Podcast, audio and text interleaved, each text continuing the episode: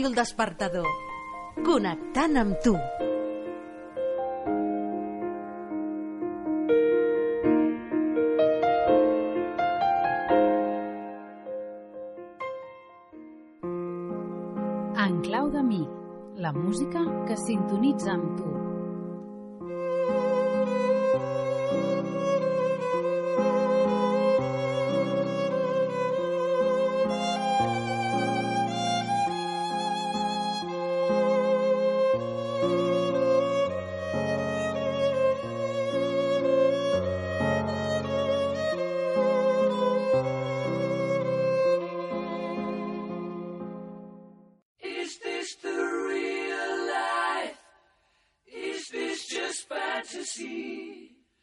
Caught in a landslide, no escape from reality. Open your eyes, look up to the skies and see. I'm just a poor boy. I need no sympathy. Because I'm easy come, easy go. Little high, little low. Any way the wind blows doesn't really matter to me. To me.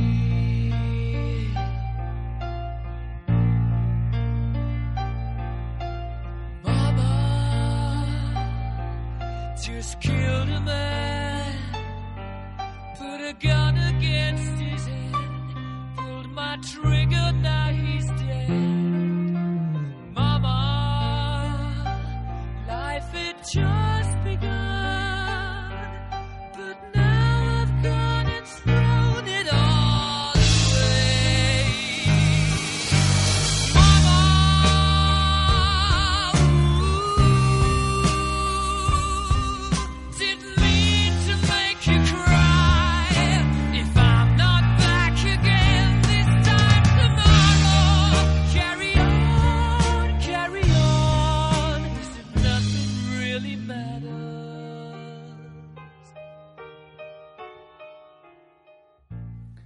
Benvingudes i benvinguts en Clau de Mi, el programa de música de ràdio El Despertador. Avui sentirem com sona la creativitat. I res millor que començar amb Bohemian Rhapsody de Queen, una font infinita de recursos creatius i musicals que porta més de 40 anys inspirant-nos, fins al punt que s'han convertit en un himne temporal. No en va, ha estat una de les escollides per alguns de vosaltres quan us preguntaven per músiques que us connectessin amb la creativitat. Seguirem sentint com sona la creativitat i farem de la mà del testimoni i de les seleccions musicals de la Yolanda Rey, en Nico Bobadilla, l'Henri Pérez, en Mauro Cavaller i l'Elit Burgat, que ens fa molta il·lusió que avui ens acompanyi perquè és la compositora de la sintonia d'aquest programa. També ho farem amb la companyia d'altres temes musicals que hem triat nosaltres. Com sempre, la nostra suite inicial amb temes interpretats en aquest cas per Ian Tiersen, Brad Meldau i Pascal Comela.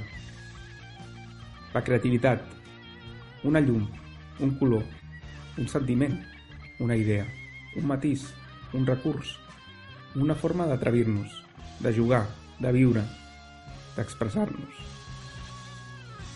Benvinguts i benvingudes a aquest viatge.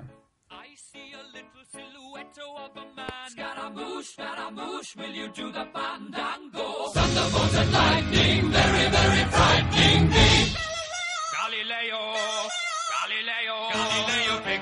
Magnifico!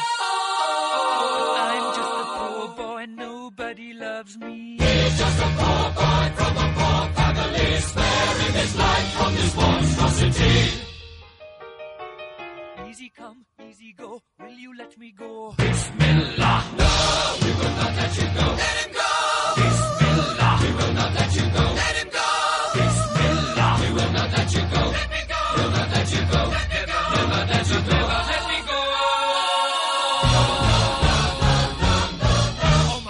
Mia, mamma mia. Mamma mia, let me go. Beelzebub has a devil put aside for me. For me. For me.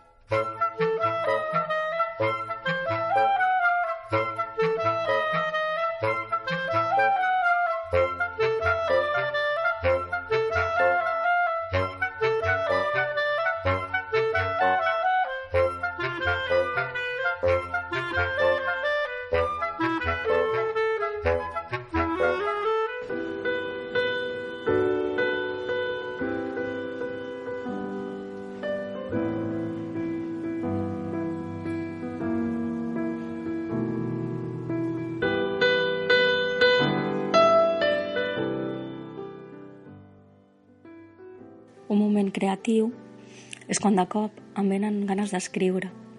Sempre porto una llibreta al bolso.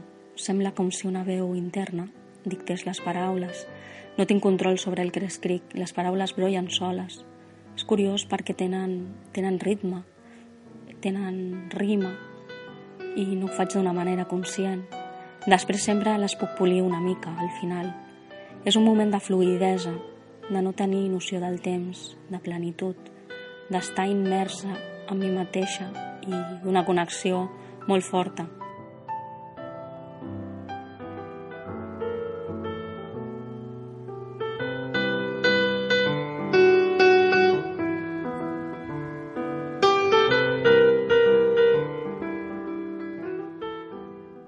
Un exemple de creativitat per mi, costaria concretar-ho en un, o crec que n'hi ha dos per mi molt importants. Un és en l'acció, als inicis d'un taller, on, on tot el que he previst, en tot el meu guió, queda en un costat i m'exposo davant dels participants. I allà em sento fluir, estic molt en el present i molt atent en la interacció, amb una atenció plena, i mentrestant estic molt connectat amb la respiració i d'allà neix una curiositat meva, curiositat per descobrir-me a mi i el que em passa a través dels altres. És un moment que m'encanta perquè començo un pèl nerviós però vaig notant com, com entro, com si entrés dins d'una piscina. No? Eh, aquest és un moment genial on, on, on em sento supercreatiu. I després també en, el, en la meva oficineta, el meu despatx, en, quan estic preparant un taller, eh, ja tinc clars els objectius i els sento dins meu, sento que, que, que, que són sòlids i en aquell moment comencen a aparèixer tots els recursos de què disposo eh, fins i tot en, en molts moments em, em sorprenc a mi mateix, doncs moltes vegades no sé què puc donar tant, no? I és en un moment, de, és com un estat meditatiu on m'endinso en la meva imaginació, projecto tot el, tot el que estic preparant i creo el taller dins del meu cap i això em fa sentir alhora molt, unes sensacions molt agradables que són les que realment em guien a, per construir el taller.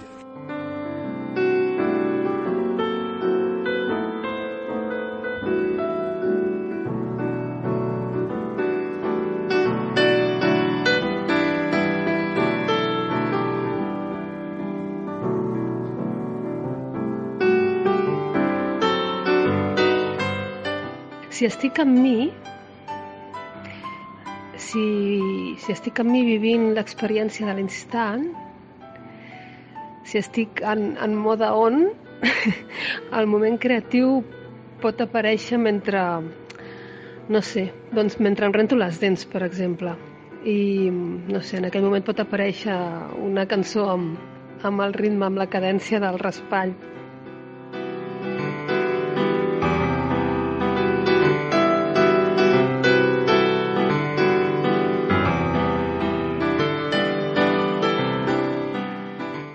D'estar corrent pel matí, sol, sense música, i arribo a trobar la resposta de qualsevol tema. Un tema de feina, un tema de relacions... Simplement és, pam, ara, ja sé, no? La solució.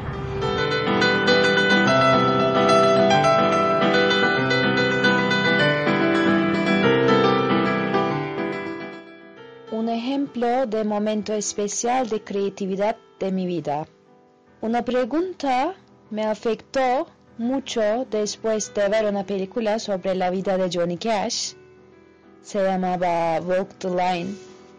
En la película, un productor le preguntaba a Johnny Cash qué canción querría dejar para todo el mundo si estuviera a punto de morir. Bueno, después de la película pensé sobre mis canciones y si yo hubiera estado a punto de morir, ¿qué querría componer y dejar para todo el mundo?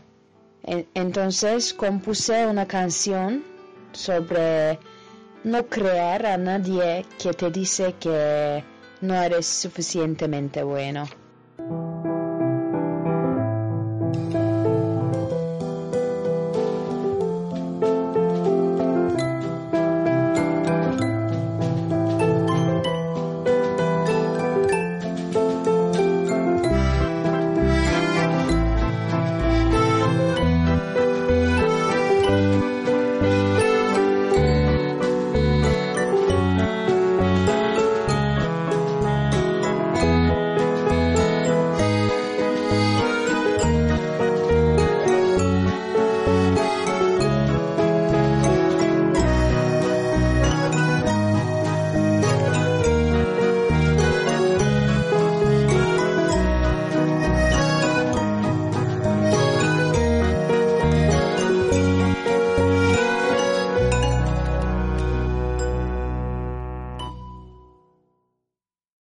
Música que em connecta amb la creativitat és un tema de Cinematic Orchestra, Arrival of the Bird, que m'agrada moltíssim. Per què em connecta amb la creativitat? Doncs perquè em mou emocions positives. L'amor, l'alegria i em, em permet volar. I, i volo i m'enlairo, la respiro, la ballo i després de volar pel cel, doncs reposo i aquest és un bon moment per, per obrir-me a la creativitat.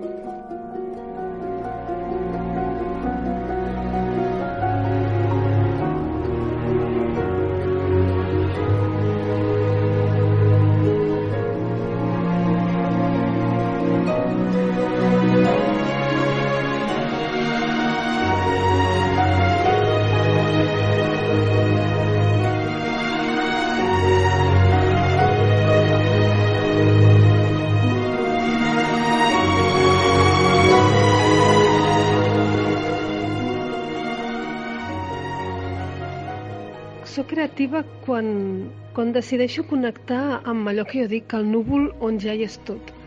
Um, és com si una manguera va del núvol a mi i a la inversa i des d'allà baixa, des del núvol aquest, baixa allò que jo vull dir o, o baixa la imatge que vull crear. No és que la trobin al meu cap, és, és que baixa, baixa per la manguera del núvol on hi és tot. Això sempre i quan jo estigui, això que deien, al mode on, o sigui, que estigui ben, ben present i centrada.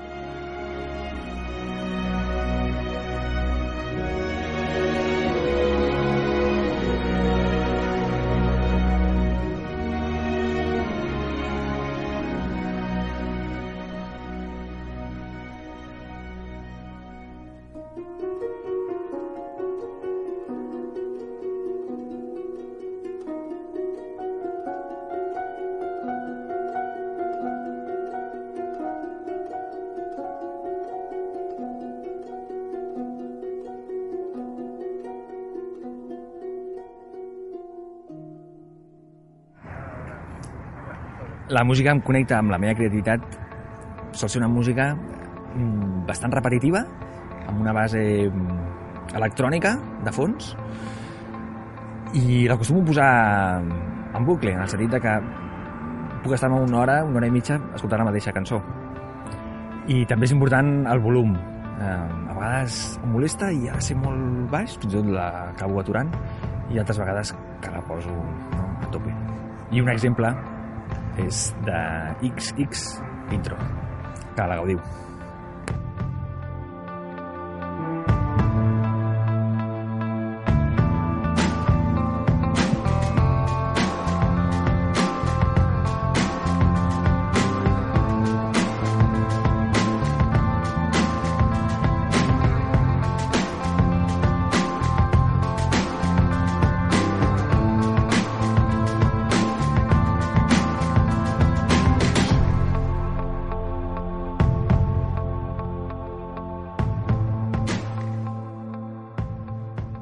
Per ser creatiu eh, necessito estar amb mi. Eh, puc estar envoltat de gent però no m'he de perdre en el que està passant a fora sinó que he d'estar connectat a mi mateix. Això és bàsic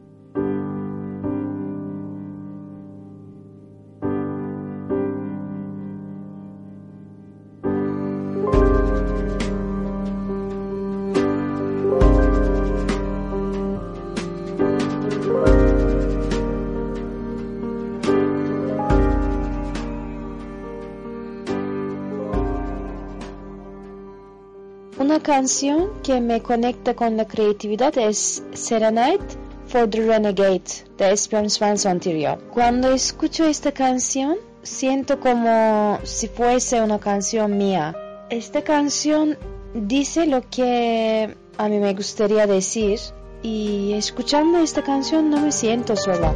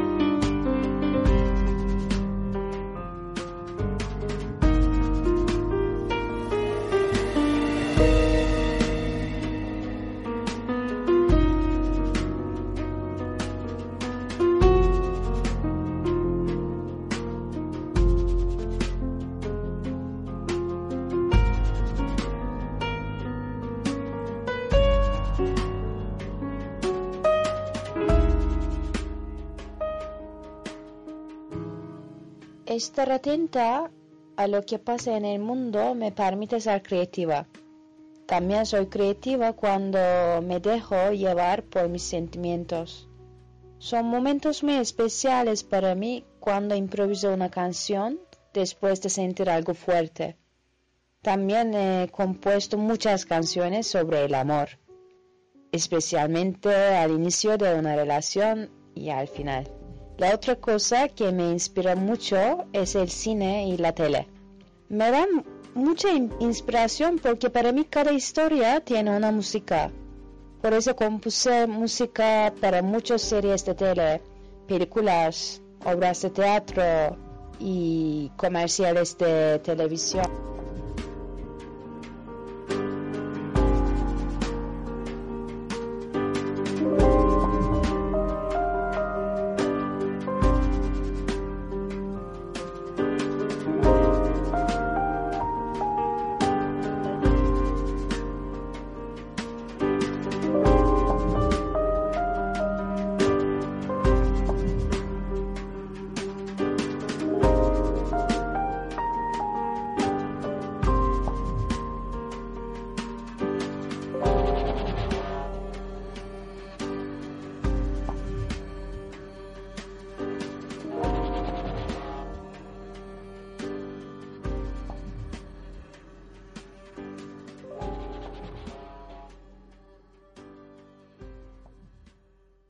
Una música que em connecta amb la creativitat és Wake Up, de Ramon Miravet.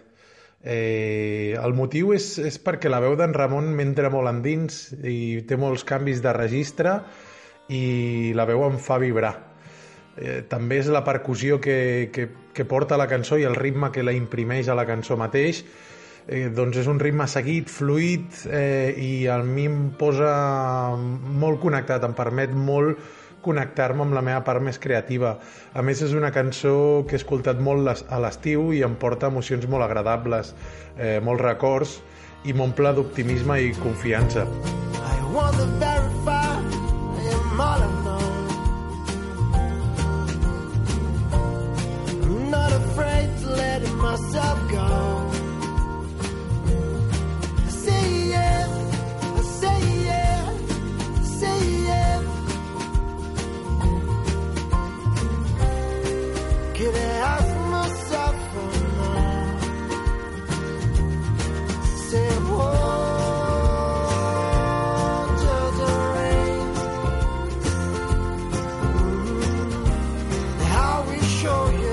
happy.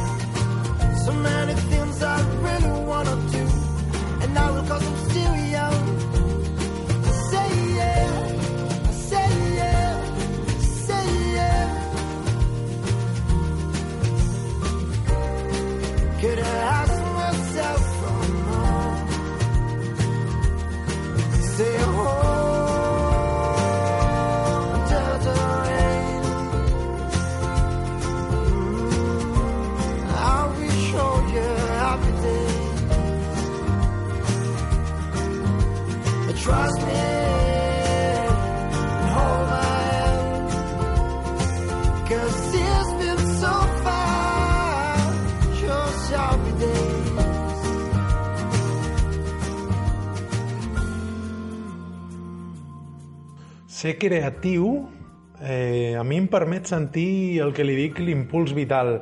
És com un moment en què noto que ressono, que vaig al ritme del present, eh, on no m'aturo a pensar, on actuo sense pressió, on flueixo amb el que passa i el que, i el que em passa a, a l'interior i el que passa a l'exterior, on d'allà puc creu, crear molt i veig néixer idees que encara no havia pogut concretar i que en el fons hi havia una part meva dins meu que sabien que hi eren, però jo no hi havia posat consciència.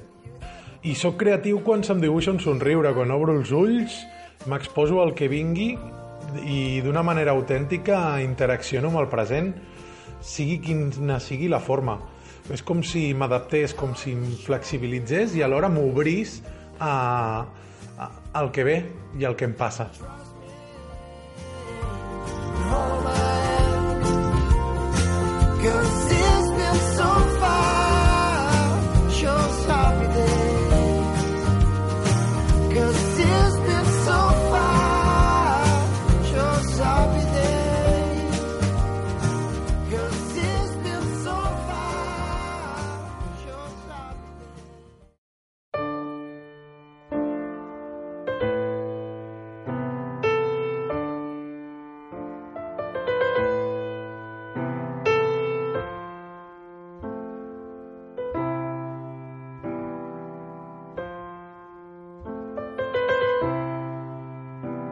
La cançó que em connecta amb la creativitat és El vals d'Amalí i m'agrada especialment la versió en piano perquè comença un ritme lent i va augmentant. Tanco els ulls i m'imagino ballant un vals al mig d'una pista de ball. Em permet crear imatges, em transmet lleugeresa, bellesa, tendresa i em fa connectar-me amb mi mateixa, amb la meva part creativa.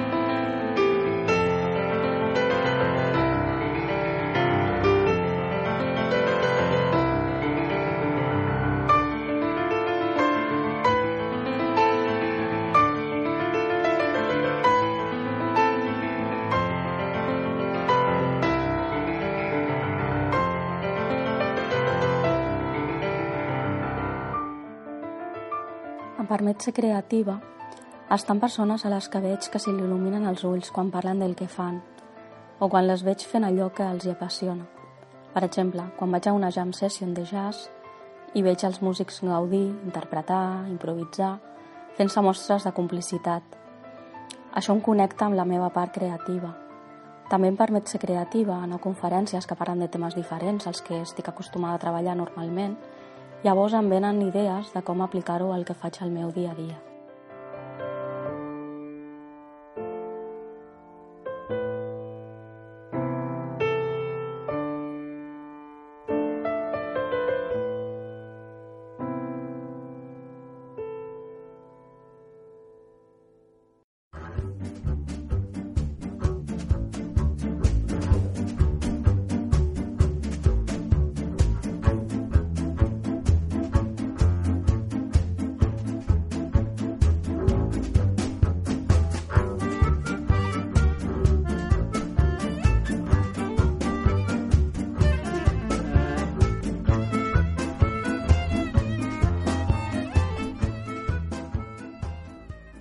Creativitat em permet saber que estic viu, eh, jugar i, emocionar-me amb, amb el que està passant. Eh, que la vida no és dos més dos, són quatre, sinó que són altres possibilitats més, més engrescadores.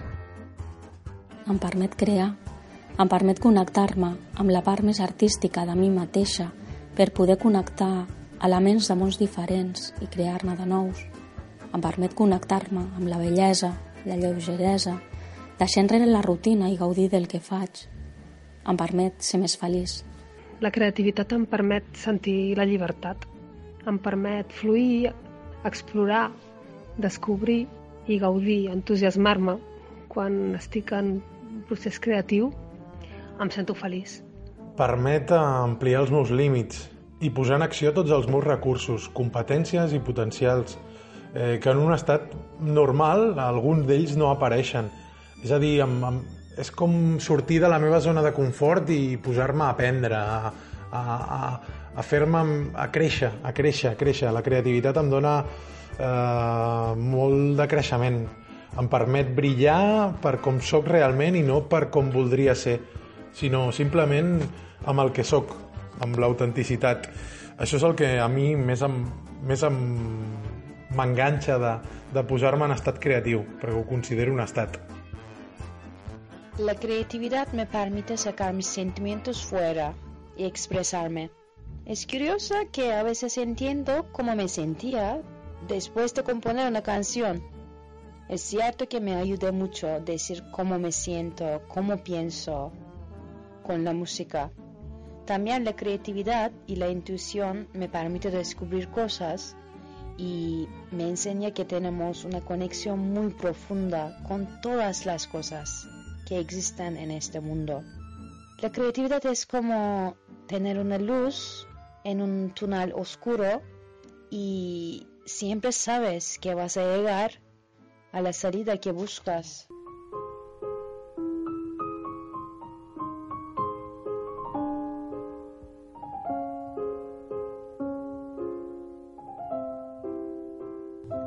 Connectats a les tecles del piano d'en Xevi Comte i de, amb aquest preciós tema I Feel You, ens acomiadem esperant que hagueu gaudit moltíssim de la música que ens ha acompanyat i que aquestes melodies i vivències en primera persona us hagin inspirat a connectar amb aquest univers fantàstic i expansiu que és el de la creativitat. Volem agrair, com sempre, a tots i totes que heu participat en aquesta nova edició d'en Clau de Mi. Sense vosaltres això no seria possible. Recordeu que si voleu seguir participant o proposar-nos algun tema, ho podeu fer escrivint-nos a info arroba al guió mig despertador.com o per Twitter amb el hashtag en clau de mi. Moltíssimes gràcies i fins a la propera.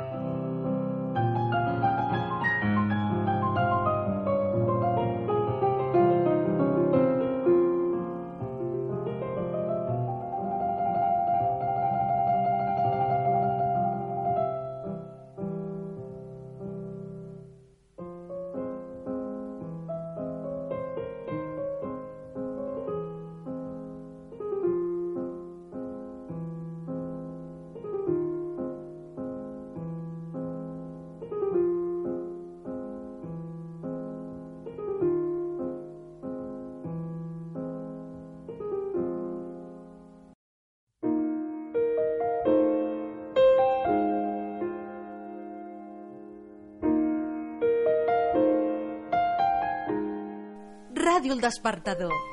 Connectant amb tu.